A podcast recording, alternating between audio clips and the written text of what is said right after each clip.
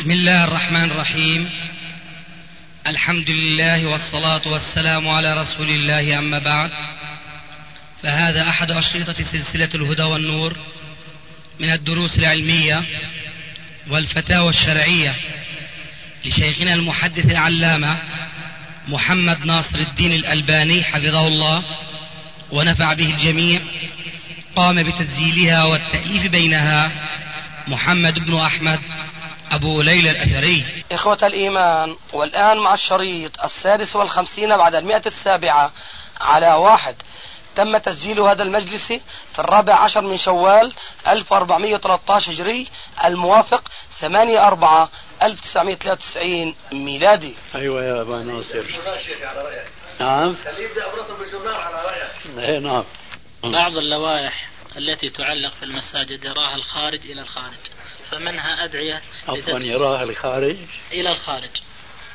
يعني خارج من المسجد إذا يراها إيه. إذا خرج من المسجد. ليست في وجه آه. المصلي يعني ليست في قبل ليست المسجد في القبلة نعم. أدعية لتذكير الخارج من المسجد. ومنها أحاديث تكتب على لوحة تعليم لتذكير بالسنة أو تجنب بدعة.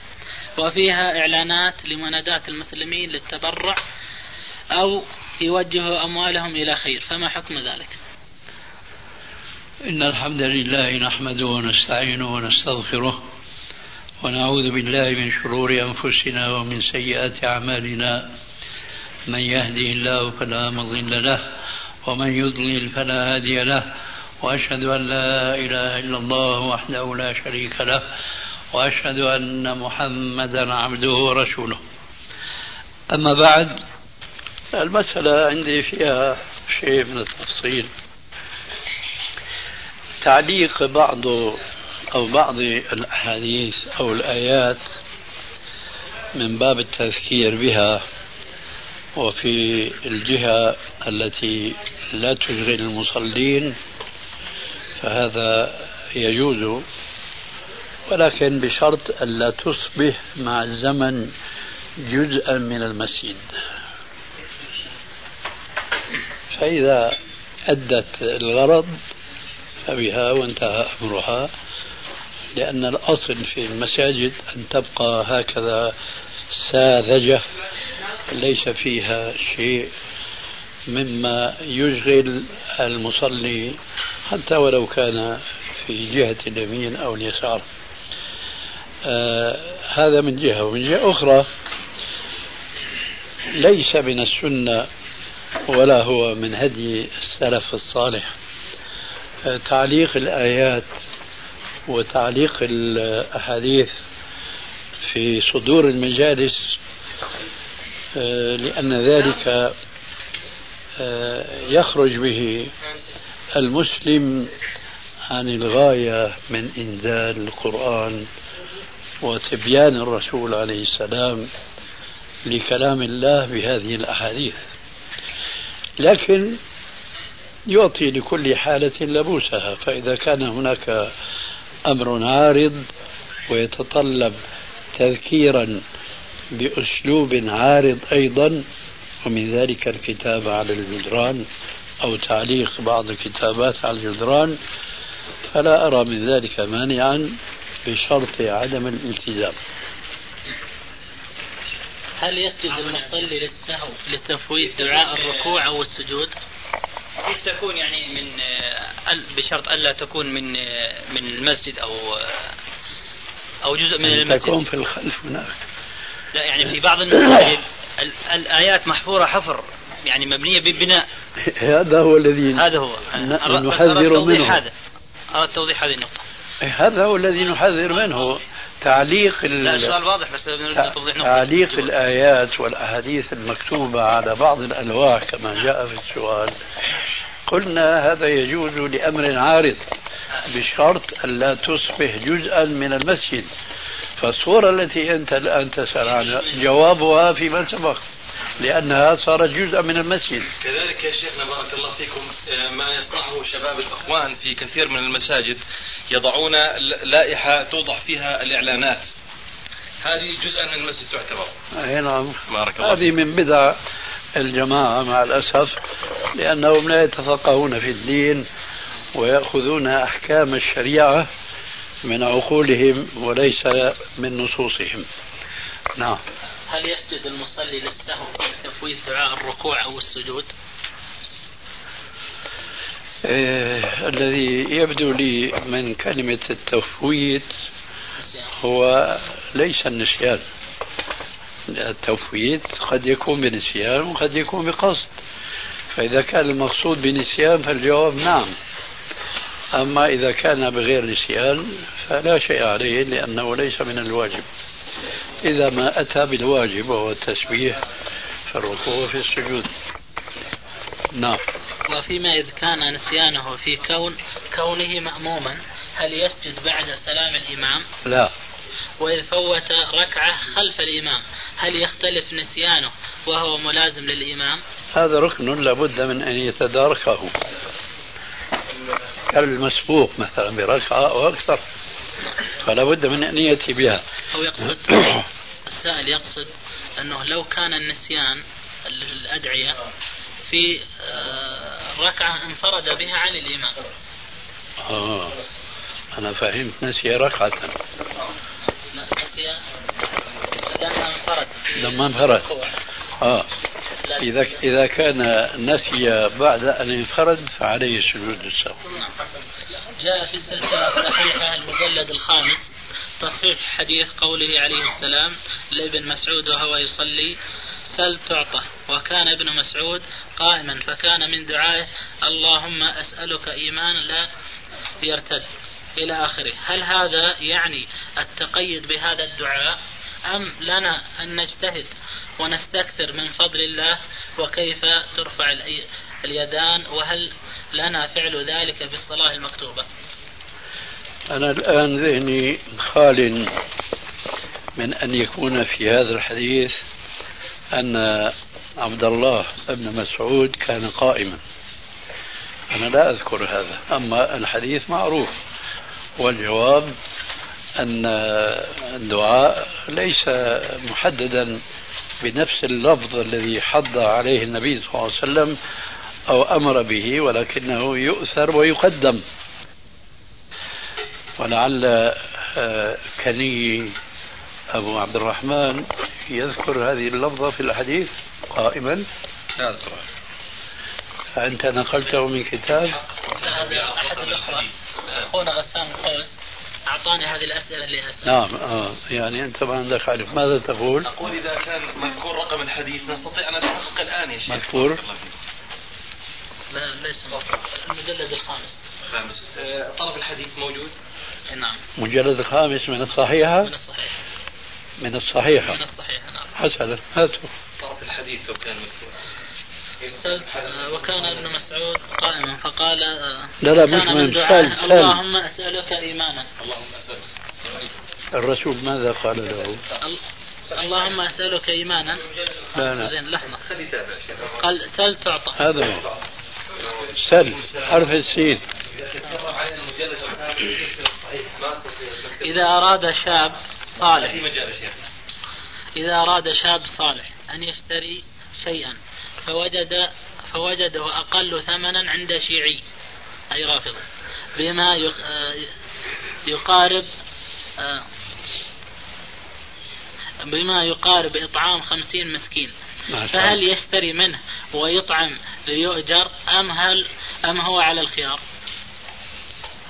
لا يشتري منه شو المانع لو كان بسعر واحد يشتري منه لأنه التعامل مع غير المسلمين جائز كانوا يهودا أو كفارا أو شيعة. فبخاصة إذا كان الثمن أقل فيمكن استثمار الفرق بين السعرين كما جاء في السؤال في الإحسان إلى بعض المسلمين. نعم. إذا في هنا فقرة أم يبقي بعيدا عن إرباح الشيعي. هذه إذا ما- أخذ الجواب نعم. كيف؟ جاء الطعام. آه، يكفي الآن. الحديث في السلسلة الصحيحة المجلد الخامس تحت رقم 2301 شيخنا. قوله صلى الله عليه وسلم من أحب أن يقرأ القرآن غضا كما أنزل فليقرأه على قراءة ابن أم عبد. الحديث أخرجه ابن ماجة وأحمد من طريق عاصم بن أبي النجود عن زر بن حبيش عن ابن مسعود قال دخل رسول الله صلى الله عليه وسلم المسجد وهو بين أبي بكر وعمر. وإذا بابن مسعود يصلي وإذا هو يقرأ النساء بين حاصرتين فانتهى إلى رأس المئة فجعل ابن مسعود يدعو وهو قائم يصلي. فقال النبي صلى الله عليه وسلم اسأل تعطى.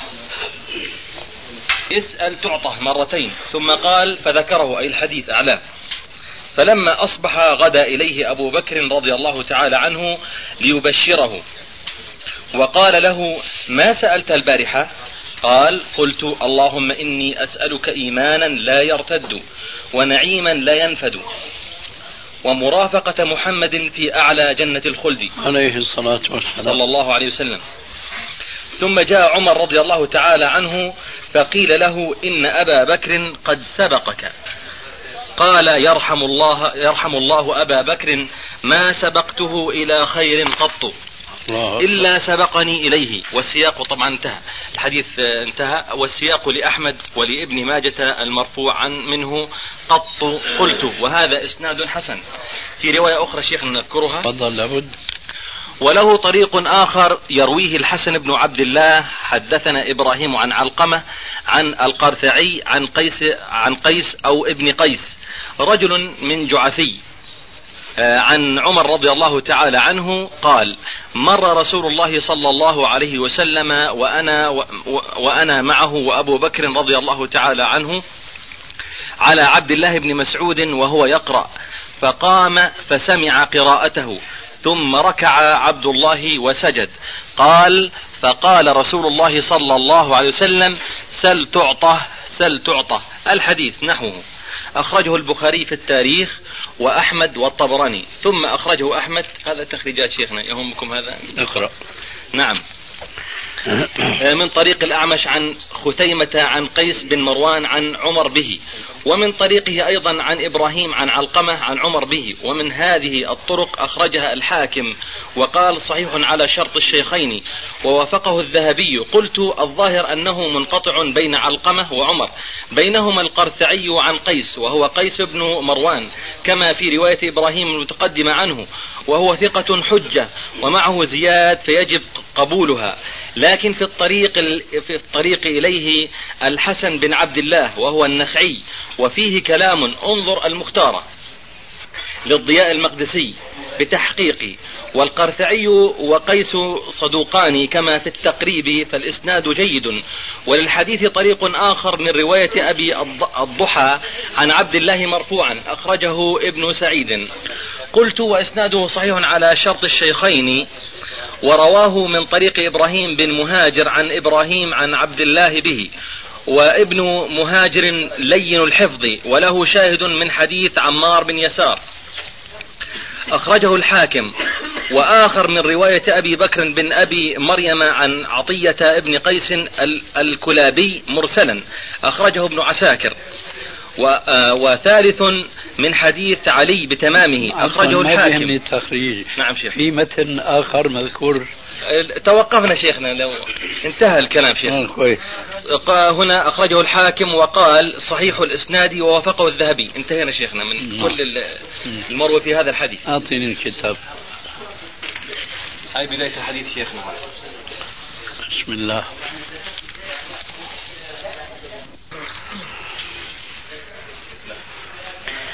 هنا في هذه الرواية في إشكال من حيث المتن وهو بخاصة حينما قال فجعل ابن مسعود يدعو وهو قائم يصلي يدعو وهو قائم يصلي. كلمة وهو قائم يصلي ليس من الضروري أن نفسره بأنه فعلا هو قائم أي إنه دعا وهو قائم لأنه يمكن أن نفهم وهو قائم يصلي متلبسا يعني بالصلاة سواء كان قائما أو راكعا أو ساجدا. فهذا نحن نقوله مع أنه خلاف المتبادر من اللفظ لأسباب منها ما جاء في الطريق الأخرى حيث جاء فيها ثم ركع عبد الله وسجد قال فقال رسول الله سل تعطى. أي فهذا الأمر إنما كان وهو قائم يصلي لكن بعد أن ركع وأن سجد. هذا هو الأمر الأول. الذي يضطرنا أن نفسر قوله في رواية عاصم ابن أبي النجود وهو قائم يصلي بأنه ليس معناه يدعو وهو قائم وإنما هو متلبس بالصلاة. فالأمر الأول الذي يضطرنا أن نفسر هذا القيام بخلاف المعنى المتبادر إلى الأذهان هو هذه الرواية الأخرى المفسرة. حيث أن النبي صلى الله عليه وسلم قال له سل تعطى بعد أن ركع وسجد. الأمر الثاني أنه وهذا مهم جدا في هذه النكتة أو المشكلة أنه ليس من المعهود في الصلاة الدعاء وهو قائم. الدعاء إما أن يكون في الركوع وبأدعية واردة عن الرسول عليه السلام وهي قليلة جدا أو في مرتبة أعلى وأوسع وهو السجود. حيث قال عليه الصلاة والسلام كما هو معلوم أقرب ما يكون العبد من ربه وهو ساجد فأكثروا فيه من الدعاء فإنه قمن أن يستجاب لكم. أخيرا الدعاء قبل السلام وفي آخر التشهد حيث صح عن النبي صلى الله عليه وسلم أنه أمر بعد الاستعاذة من الأربع بقوله ثم ليتخير من الدعاء ما شاء إذا سل تعطى؟ يجب أن يحمل على موضع من موضعين أو على الموضعين كليهما فله الخيار في ذلك. إما أن يدعو وهو ساجد فإنه قمن أو أن يستجاب له أو أن يدعو قبل السلام بما يختار وخير ما يختاره المصلي هو ما ذكره هذا الصحابي الجليل وأقر عليه. لو عمل أحد بظاهر الحديث الأول يكون يعني مبتدعا شيخنا ولا لا نحن ما نتسرع أخي أن نقول بأنه مبتدع لأن كثير من الأئمة وقعوا في البدعة من حيث لا يريدونها فنحن ما نقول عنهم إنهم ابتدعوا. يعني. كما أننا نعلم أنهم وقعوا بعض الأمور المنهي عنها فهي محرمة ولكن هي محرمة بالنسبة لمن بلغته الدعوة أو بلغه النص. فمع ذلك نحن ما نقول إنهم عصوا الله عز وجل لأنهم عملوا بما بلغهم ومن عمل بما علم فقد ارتفع عنه القلم. فأنا أقول جوابا على سؤالك إذا كان هذا الذي آه، دعا وهو قائم عملا بالرواية الأولى ولم تصله الرواية الأخرى ولم يلاحظ ما ذكرته آنفا من أن القيام ليس موضعا للدعاء إذا ما تنبه لهذه الرواية ولا لهذا الفقه المعروف من عموم الأدلة الشرعية فليس لنا أن نقول إنه مبتدع. لكنه إن أصر على ذلك بعد هذا البيان فربما يمكن أن يقال فيه هذا أو نحوه. جزاكم الله خير يا شيخ. تفضل. نظير ما ذكرته بارك الله فيك. وفيكم. قول عليه السلام في ساعة الجمعة. لا يدركها عبد وهو قائم يصلي. أحسن. هو كذلك. نعم. بارك الله فيك. هل يجوز إجابة المؤذن في جهاز التسجيل أو المذياع في وقت الصلاة وفي حالة الصلاة على النبي صلى الله عليه وسلم؟ من جهاز التسجيل أو المذياع في حالة الصلاة على النبي كيف يعني؟ حتى لو مثلا كان خطيب يتكلم فذكر النبي صلى الله عليه وسلم تجيب وتصلي على النبي صلى الله عليه وسلم. يعني هنا إذا سؤالان سؤالان في سؤال واحد. السؤال الأول يتعلق بإجابة المؤذن المسجل أذانه. نعم. السؤال الثاني الصلاة على النبي صلى الله عليه وسلم إذا ذكره الخطيب وهو يخطب يوم الجمعة. نعم. أما الأمر الأول فنحن أو أنا شخصيا أعتقد أنه لا يشرع الأذان بالمسجلة والمقصود به هو الإعلام الشرعي. هذا لا يشرع لأن الأذان كما هو معلوم لدى العلماء قاطبة عباده آه، وبألفاظ آه، واردة منقولة عن الرسول عليه السلام بالتواتر. فلا يجوز التقرب إلى الله عز وجل بتسجيل هذا الأذان أو هذا القرآن والاعتماد عليه في تحقيق غاية شرعية وهي تبليغ الناس ليحضروا الصلاة. ففي هذه الحالة لا نرى من الضروري كما هو الشأن بالنسبة للأذان الحقيقي الذي يسمع مباشرة من المؤذن. لا نرى من الضروري إجابة المسجلة التي تنقل أذانا انتهى وانقضى أمده ووقته. لكن لا أرى مانعا أن المسلم إذا يعني ذكر الله عز وجل بمثل هذه المناسبة. لا أرى مانعا من ذلك لكن ليس الشأن في هذا كالشأن في إجابة المؤذن الذي نسمع أذانه من فمه مباشرة. هذا الجواب عن السؤال الأول. أما الجواب عن السؤال الثاني وهو الصلاة على النبي صلى الله عليه وآله وسلم حينما يذكره الخطيب يوم الجمعة فلا نرى ذلك بوجه من الوجوه لأن هذا أولا يخالف قاعدة آه، إذا قلت لصاحبك يوم الجمعة أنصت والإمام يخطب فقد لغوت.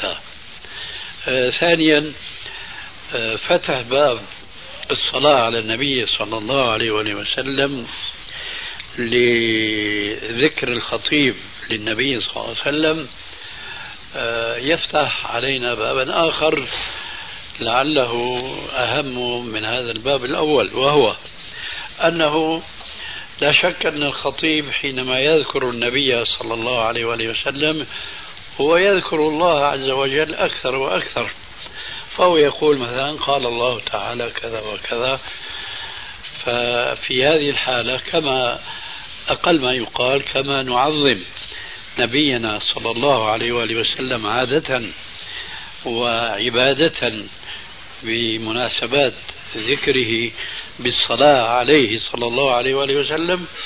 كذلك ينبغي أن نعظم خالق النبي صلى الله عليه وسلم بذكره وإجلاله وتعظيمه.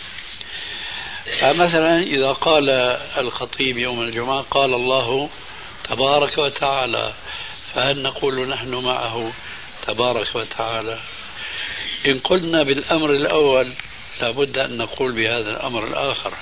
وحينما يفتح هذا الباب سيفتح علينا باب اللغو المنهي عنه حتى لو كان أمرا بمعروف أو نهي عن منكر حيث أن الأمر بالمعروف والنهي عن منكر كما هو معلوم لديكم جميعا هو واجب.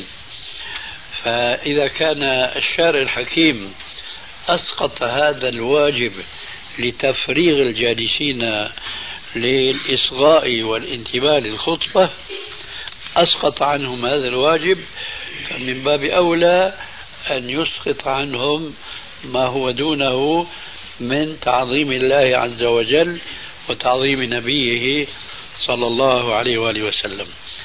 هذا الذي أراه والله أعلم ولعلنا نسمع من بعض إخواننا الحاضرين ما يدعم أو يعدل أو ينقد هذا الذي قلناه.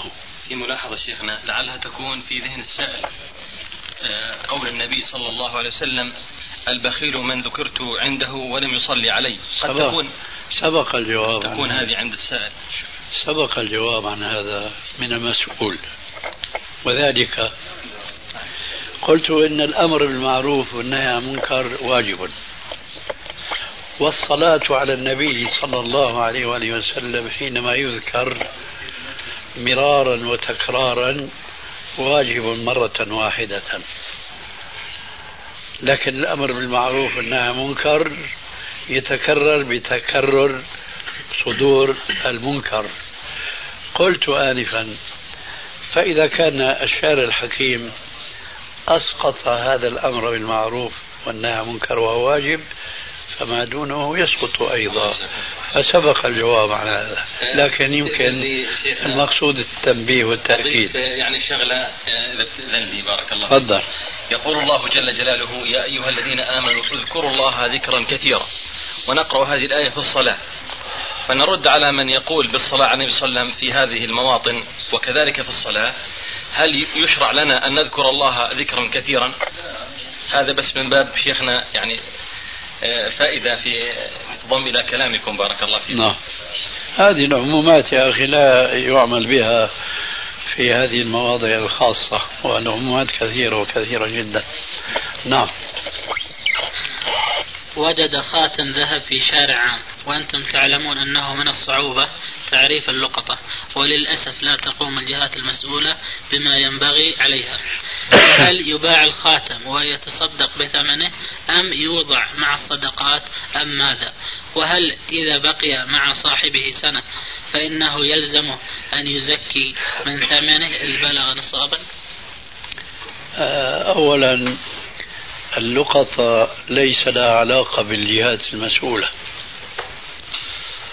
وربط اللقطة بالجهات المسؤولة هذا نظام لا بأس منه فيما إذا حقق الغاية من آه، محاولة إعادة اللقطة إلى صاحبها آه، في حدود ما جاء في الشرع.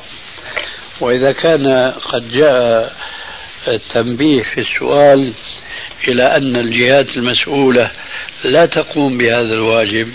حين ذاك نحن ننصح أن نعود إلى الأصل وهو أن اللاقط هو الذي ينبغي أن يكون مسؤولا عن هذه اللقطة. فإذا كان الملتقط له قيمة وله قدر يذكر عرفا وكان من الميسور بالنسبة إليه أن يعلن عنها وبخاصة في هذا الزمن الذي تكاثرت وتيسرت وسائل الإعلام عن أي شيء يريد المعلن الإعلان عنه. إذا كان هذا ميسورا لهذا اللاقط وجب أن يعلن وهذا من أيسر الطرق أن يعلن في صحيفة سيارة. بأن هناك لقطة فمن كان يعني يعني صاحبها يطلبها فهي محتفظ بها في مكان كذا فعليه أن يقدم الأوصاف. قد يكلفه هذا بلا شك كقيمة إعلان. قد يكلفه ولكن له الحق أن يعود بالكلفة على صاحب اللقطة. فهكذا يعلن ما بين آونة وأخرى حتى تنقضي السنة. فإذا انقضت السنة وخرج ولم يخرج صاحبها فكان هو أحق بها وآلها. وإلا إن خرج فقد أدى الأمانة إلى صاحبها ولكن يطالبه بالكلفة التي كلفته بسبب إعلانه عنها. فلا يعود في المسألة إلى ما يقال من جهات رسمية؟ فهكذا يعلن ما بين آونة وأخرى حتى تنقضي السنة. فإذا انقضت السنة وخرج ولم يخرج صاحبها فكان هو أحق بها وآلها وإلا إن خرج فقد أدى الأمانة إلى صاحبها ولكن يطالبه بالكلفة التي كلفته بسبب إعلانه عنها. فلا يعود في المسألة إلى ما يقال من جهات رسمية في الموضوع. ولكن مدة السنة بعد مضي سنة هل عليها زكاة؟ بعد مضي سنة عن السنة الماضية؟ لا, لا. عن بدء متى ما وجدها؟ في خلال السنة هذه. أنا بقول عن السنة الماضية. نعم. لا ما عليه زكاة لأنه ما كان مالكا لها إذا باع محمد سيارة بأقساط شهرية على صالح وبعد ستة شهور رأى صالح أنه من المصلحة بيعها. فلم فلما فلما أفتي بالمنع قال له محمد أنا أستعيدها منك بمبلغ كذا يخصم من الأقساط وكذا يتبقى فهل هذا جائز؟ هذه بيع العينة نعم هنا هذا بيع العينة. هذه بيع العينة معروف أن بيع العينة لها صورتان. آه، صورة متفق عليها فهي محرمة. يعني المتفق عليها بين البائع والشاري والشاري والبائع هذه محرمة. أما إذا وقعت دون تواطؤ بين الرجلين لكن هو يعلم أن هذا الذي مثلا يبيع الآن في المرأة هو بحاجة إلى الفلوس فلا يساعده على ذلك ولا يشتري منه. في ملاحظة عند أبو أيوب بالسؤال الأول شيخ. النقطة يا شيخ نعم. إذا بين صاحبها بعد سنة هل على هل يجب على اللاقط أن يردها؟ آه. لا يجب عليه. إذا قام اللاقط بالواجب نعم. فلا يجب. في الحق نعم. يقال أن دم الضب دواء للعلاج الربو. فهل يجوز استعماله خاصة أنه قد جرب وشوهد الع... وشوهد نفعه؟ نعم. هذا يعود إلى آه، القول في لحم الضب. هل هو حلال أم حرام؟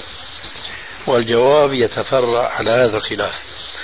فمن كان يرى مثلي أن لحم الضب حلال لأنه أكل بين يدي الرسول عليه السلام وأقره على ذلك فهو مباح أكله.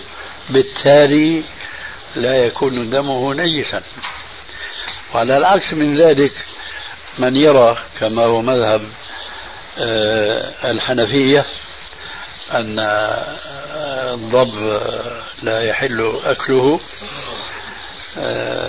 فحينئذ يكون دمه كسائر الدماء.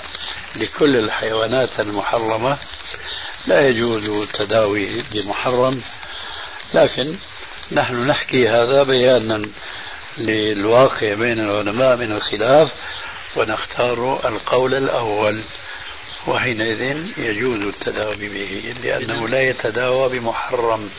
بدم الضبط. إي والله.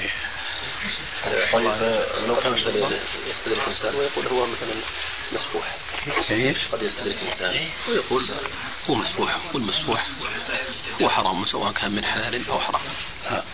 مسفوح خاص بالمحرم. نحن نعلم من آثار السلفية أن بعض الصحابة كانت ترى آثار الدماء على على ثيابهم أنا أتكلم من من الحيوان الذبيح يعني. نعم. وهذا الدم الذي أصابهم هو الدم المسفوح هذا صحيح. لا أتكلم إذا لا قد يقال مثلا ليس كل نجس محرم أو ليس كل محرم نجس. صح كذلك. فالرسول لما قال لو حلت لنا ميتتان ودمان كيف هذه الأخيرة؟ لما قال مقال الرسول حلت لنا ميتتان ودمان كذلك. الدمان الكبد والطحال. نعم. فكأن بقية الدماء محرمة. أكيد محرمة. أعطيها محرم أكلها. أي أكلها. لكن هل هذا نجس ولا يجوز لا استعماله؟ النجاسة ليس لنا فيها أي هذا هو. طيب فإذا؟ فإذا هذا الرجل السائل يقول يريد أن يشرب أن يشرب دم الضب. يريد أن أن يشرب يشرب دم دم الضب. دم الضب. نعم. آه. هو كان شربا ولا دواء؟ نعم دواء ولا شربا؟ أنا قلت لك ما فهم الشيء آه. ما ما دواء شربا. ما قلت له يشرب. يريد أن يتجاوب بشرب الدم. معلش خلينا نسمع السؤال. يقال إن دم الضب دواء لعلاج الربو فهل يجوز استعماله خاصة أنه قد جرب وشوهدت العافية؟ إيه. لم يرد. لم يرد في الموضوع. ولكن- الشرب. نحن نعرف كيفية هذا. معليش لكن لا. أنت ليش لا, غبار على جوابك. جزاك الله خير. إذا كان إذا المقصود بالشرب فيرد بيان الأستاذ هنا أنه لا يجوز. قلنا شيخنا محضرين لك يعني قول إنه إذا إذا كان هذا اللحم اللي- الضب أو غيره من الحيوان حلال فهل يجوز شرب دمه؟ فهذه كنا محضرينها وكان بقي الجواب كما هو. لكن. إذا الحمد كنتم. محضرينه كان لازم تحضروه هنا بارك الله فيك. استقدم محرم لأجل أخته الخادمة كي يأتي مع أخته من بلاد الخارج للسعودية محرم لها ولم يجد عملا إلا أن يكون بعيدا من آه، بعيدا عن القرية بما يسمى سفر بعيد عن القرية التي تقيم فيها تعمل بها أخته مسافة سفر. فهل يمكن تجويز ذلك بدعوى الضرورة؟ تجويز ذلك اسم يعني الإشارة أن تبقى وحدها ولا تبقى وحدها. تبقى وحدها. وهو يسافر. عند ال- المخدوم يعني. عند المخدوم. اي نعم. إذا كان يعني المسألة ليس لها علاقة بهذه الصورة فقط أنه سافر معها لكي يكون سفرها مشروعا ثم تركها عند سيدها وبقيت وحدها. ليس لها علاقة بال بالسفر لأن قد تكون امرأة مقيمة مع ذويها أبيها وأمها وأخيها أو أسوتها ثم تخدم عند في دار أخرى في نفس البلد. نفس هذا المسألة هي هناك. فما في داعي لفرض أنه سافر معها من أجل أن يكون لها محرمة. فحينئذ نحن نقول ما حكم استجلاب خادما إلى دار وهي امرأة وقد تكون بالغة وراشدة وقد تكون جميلة وإلى آخره؟ نقول إذا أمنت الفتنة جاز وإلا فلا. هذا الجواب سواء في هذه الصورة أو بلاش تلك المقدمة. المهم استخدامها في دار هذه الدار ليس فيها محرم. فإذا أمنت الفتنة جاز وإلا فلا.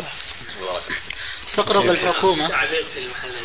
يعني إذا كان أمنت الفتنة في مواعيد مثلا الزوج ما يجي إلا الساعة 2 وهذه ال- الخادم تفصيل بارك الله فيك لأنه قد يأتي إنسان بصورة أخرى تنقض الصورة الأولى فالصور تتكرر. المهم أن نأخذ القاعدة والضابطة ونطبقها. أنت الآن تأتي بصورة الزوج هل يمكن أن تقع الفتنة بوجوده؟ ليس موجودا. سنقول لك نعم هذا جائز. لكن قد تتكرر صورة أخرى تختلف عن الصورة الأولى بعض الاختلاف. ولا يمكن لأي عالم أو أي مفتن عليكم السلام ورحمة الله أن يحصر الصور الجائزة أو الصور غير الجائزة. لأن هذه أمور اجتماعية تختلف بأقل آه، كيف صورة. تؤمن يعني الفتنة؟ نعم. كيف تؤمن يعني؟ ما يصير خلوة مثلا ما يصير في تعري كيف تؤمن هذه أمور معروفة؟ أن تكون في حجابها. أن تظل في حجابها. أن لا تختلي مع سيدها.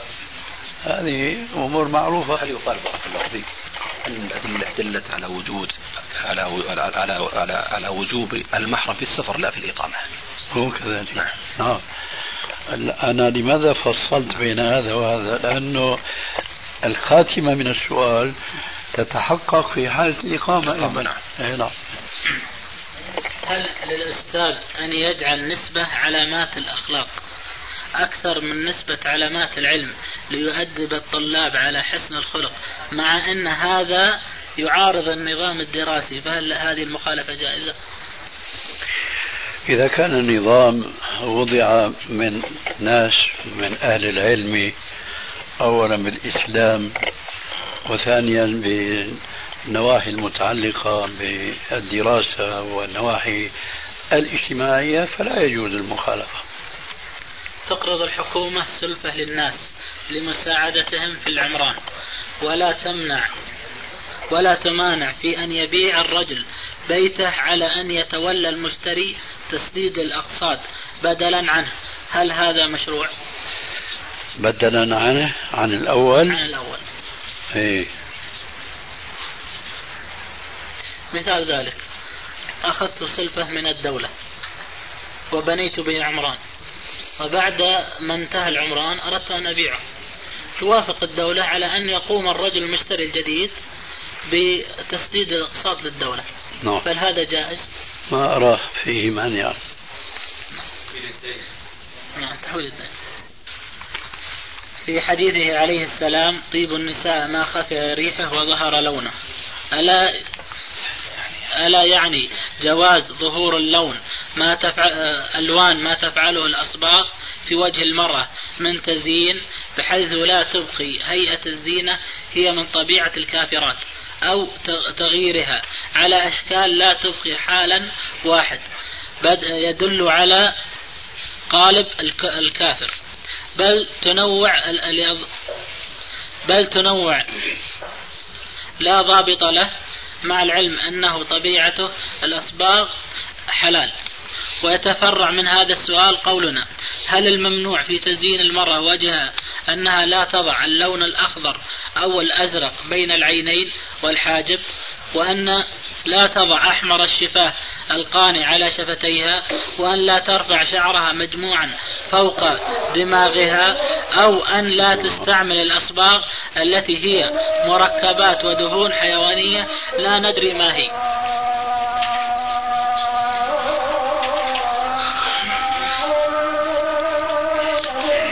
الحديث الذي ابتدأ به السؤال طيب الرجال ما ظهر ريحه وخفي لونه وطيب النساء ما ظهر لونه وخفي ريحه. هذا الشطر الثاني من الحديث المتعلق بالنساء. يقصد به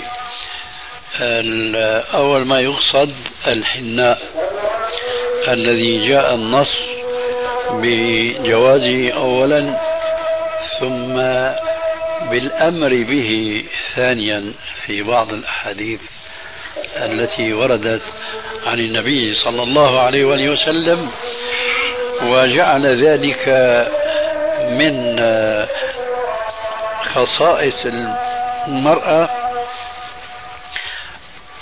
الظاهرة التي تعرف من كفيها بأنها امرأة. فيما إذا كانت غير ظاهرات الوجه مثلا. آه ثم قد يضم إلى الحناء. آه لون آخر قد جاء في بعض الأحاديث في سنن داود أن النفساء كن يطلين وجوههن بالورس وبهذه مناسبة هل هذا النوع من النبات الورش لا يزال معروفا عندكم؟ الكلمة معروفة أما النبات نبات مش معروف.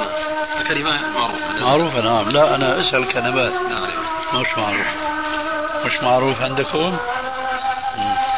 المهم يصبغ صبغا يميل نحو الصفرة. كانت تطلي النفس وجهه بذلك. فالحديث يعمل في حدود القواعد العامة التي منها لا تتشبه المرأة بالرجال لا تتشبه بالكافرات أو الفاسقات. وما جاء في تضاعيف السؤال الطويل هذا آه، يمكن ضبطه بهاتين القاعدتين. تستعمل المرأة آه، الطيب الذي له لون ظاهر بشرط عدم التشبه بالرجال وعدم التشبه بالكافرات والفاسقات. هذا هو خلاصة الجواب عن هذا السؤال الطويل. في عندك شيء؟ أو لأخيك أو للذئب نعم ثم عرف سنة فإن جاء صاحبها ماذا يسمى من هذا الشيء؟ إن جاء صاحبها في أثناء السنة بارك الله هو. جزاك الله خير نعم. هل من مال الصدقة يفتح مكتب للتبرعات وتشترى الآلات التصوير وال عفوا والكتابة كيف كيف هل؟ من مال الصدقة. يفتح مكتب للتبرعات وتشترى آلات التصوير والكتابة وغيرها ويصرف منه إيجار المكتب دون مال الزكاة. يعني صدقات تطوع ليس من مال زكاة. ليست من مال الزكاة طيب. الذين تصدقوا تصدقوا صدقة مطلقة أم عينوا التصرف بها فإن كان هو الأول جاز وإلا فلا. إذا عينوا نعم. فلا يجوز نحن أن نصرف فيما لم يعينوا.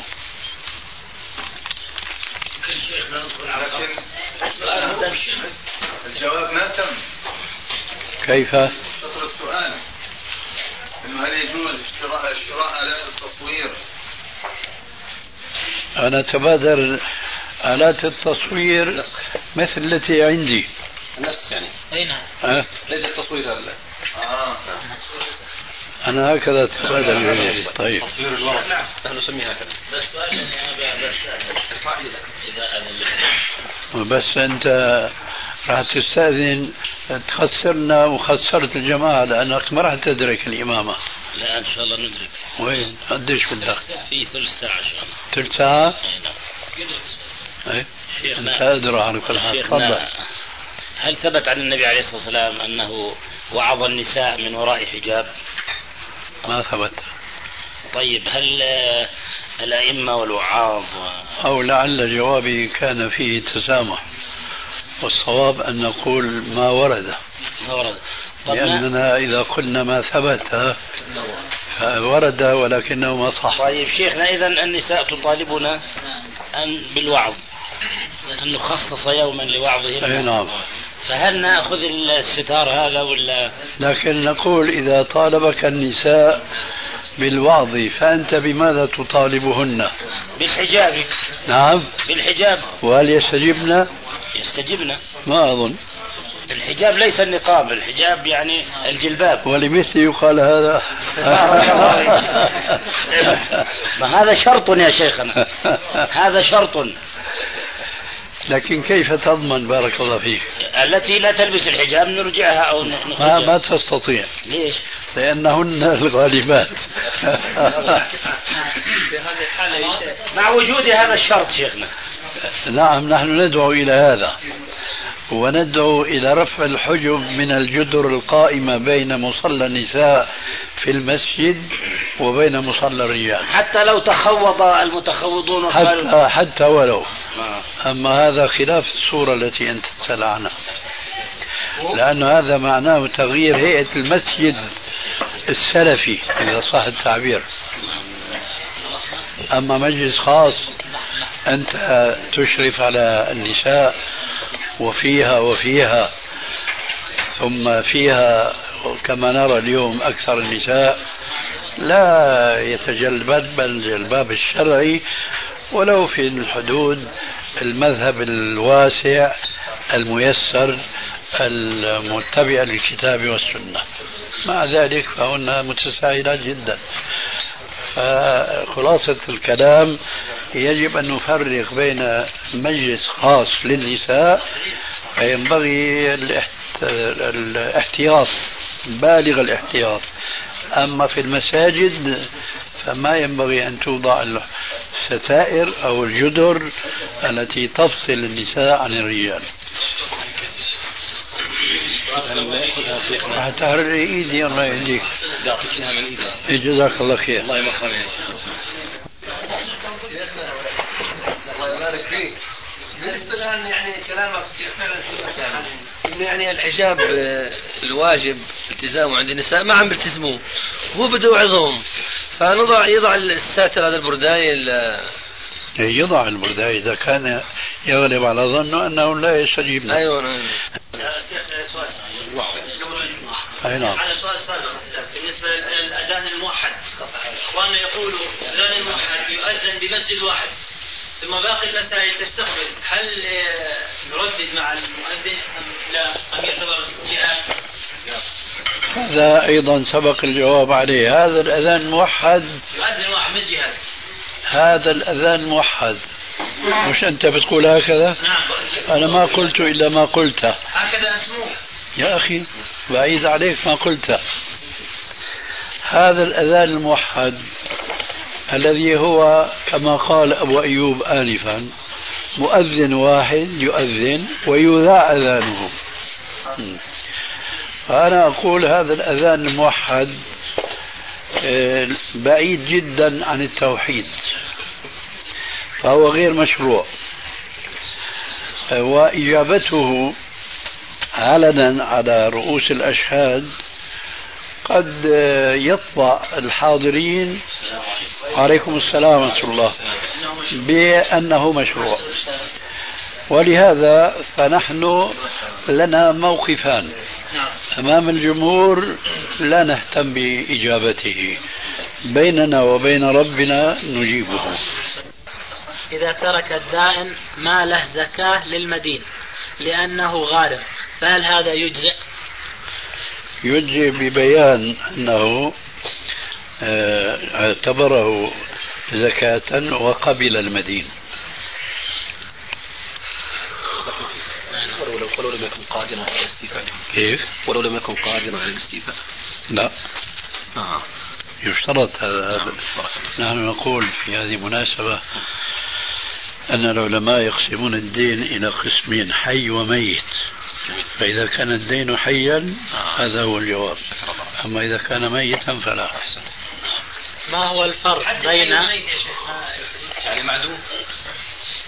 يعني يئس الدائن أن يصل إلى دينه آه.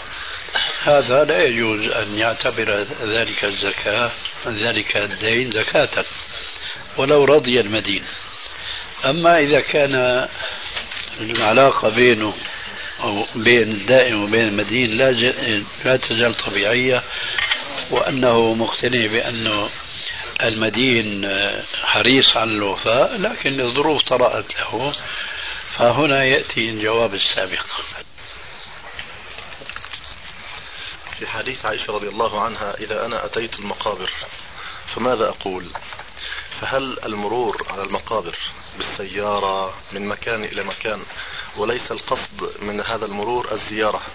هل آه، يسلم على الأموات؟ وهل جرى على ذلك عمل السلف؟ أما هل جرى عمل السلف فهذا مما لا ندريه أما هل يشرع ذلك فنعم. هناك حديث في سنة الترمذي في سنده ضعف أن النبي صلى الله عليه وسلم كان إذا مر بالمقابر قال السلام عليكم إلى آخر الدعاء. لو صح هذا من حيث إسناده لتم الجواب لكن في سنده ضعف من جهة ومن جهة أخرى الأحاديث الصحيحة الثابتة في مسلم وفي غيره ليس فيه لفظة المرور أو ما يؤدي معنى هذا المرور. لكن إذا كانت الغاية من شرعية زيارة القبور بعد النهي عنها هو تذكر الموت فلا شك أن المار بالمقابر فقد حصل. آه أضحك الله سنك. إيه في شيء؟ لا بس الأخ قام لي وكان الكلام على آه جميل. هو حاجز المكان. لكن لعل هذا ممكن يعني. وحاجز المكان. أي ليس من باب إيثار بالمكان وإنما تحقيق مصلحة علمية. هو سابقا شيخ المكان. أما هذا جواب هذا مكان غير مطوب.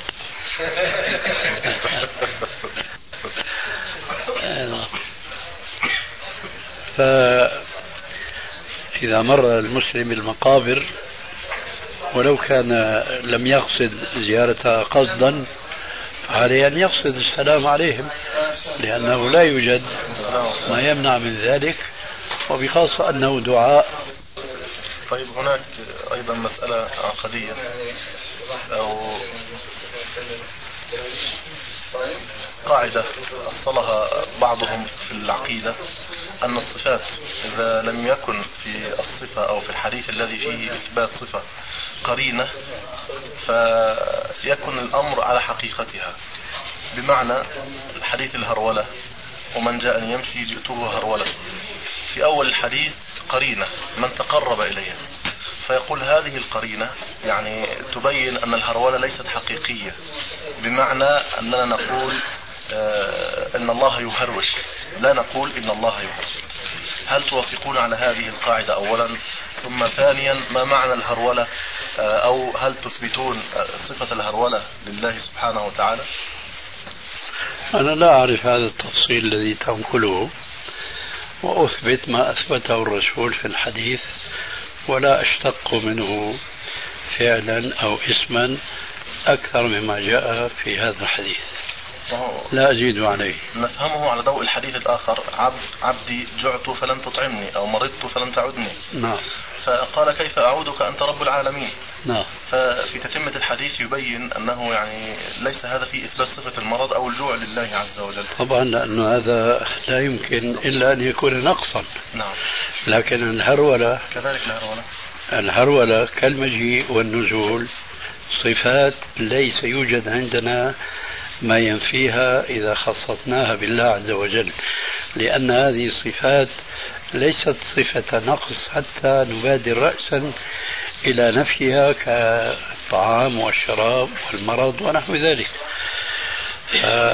أنا أجد فرقا بين الأمرين لكن لا أتوسع في موضوع الهرولة ولا أزيد على أكثر مما جاء في الحديث.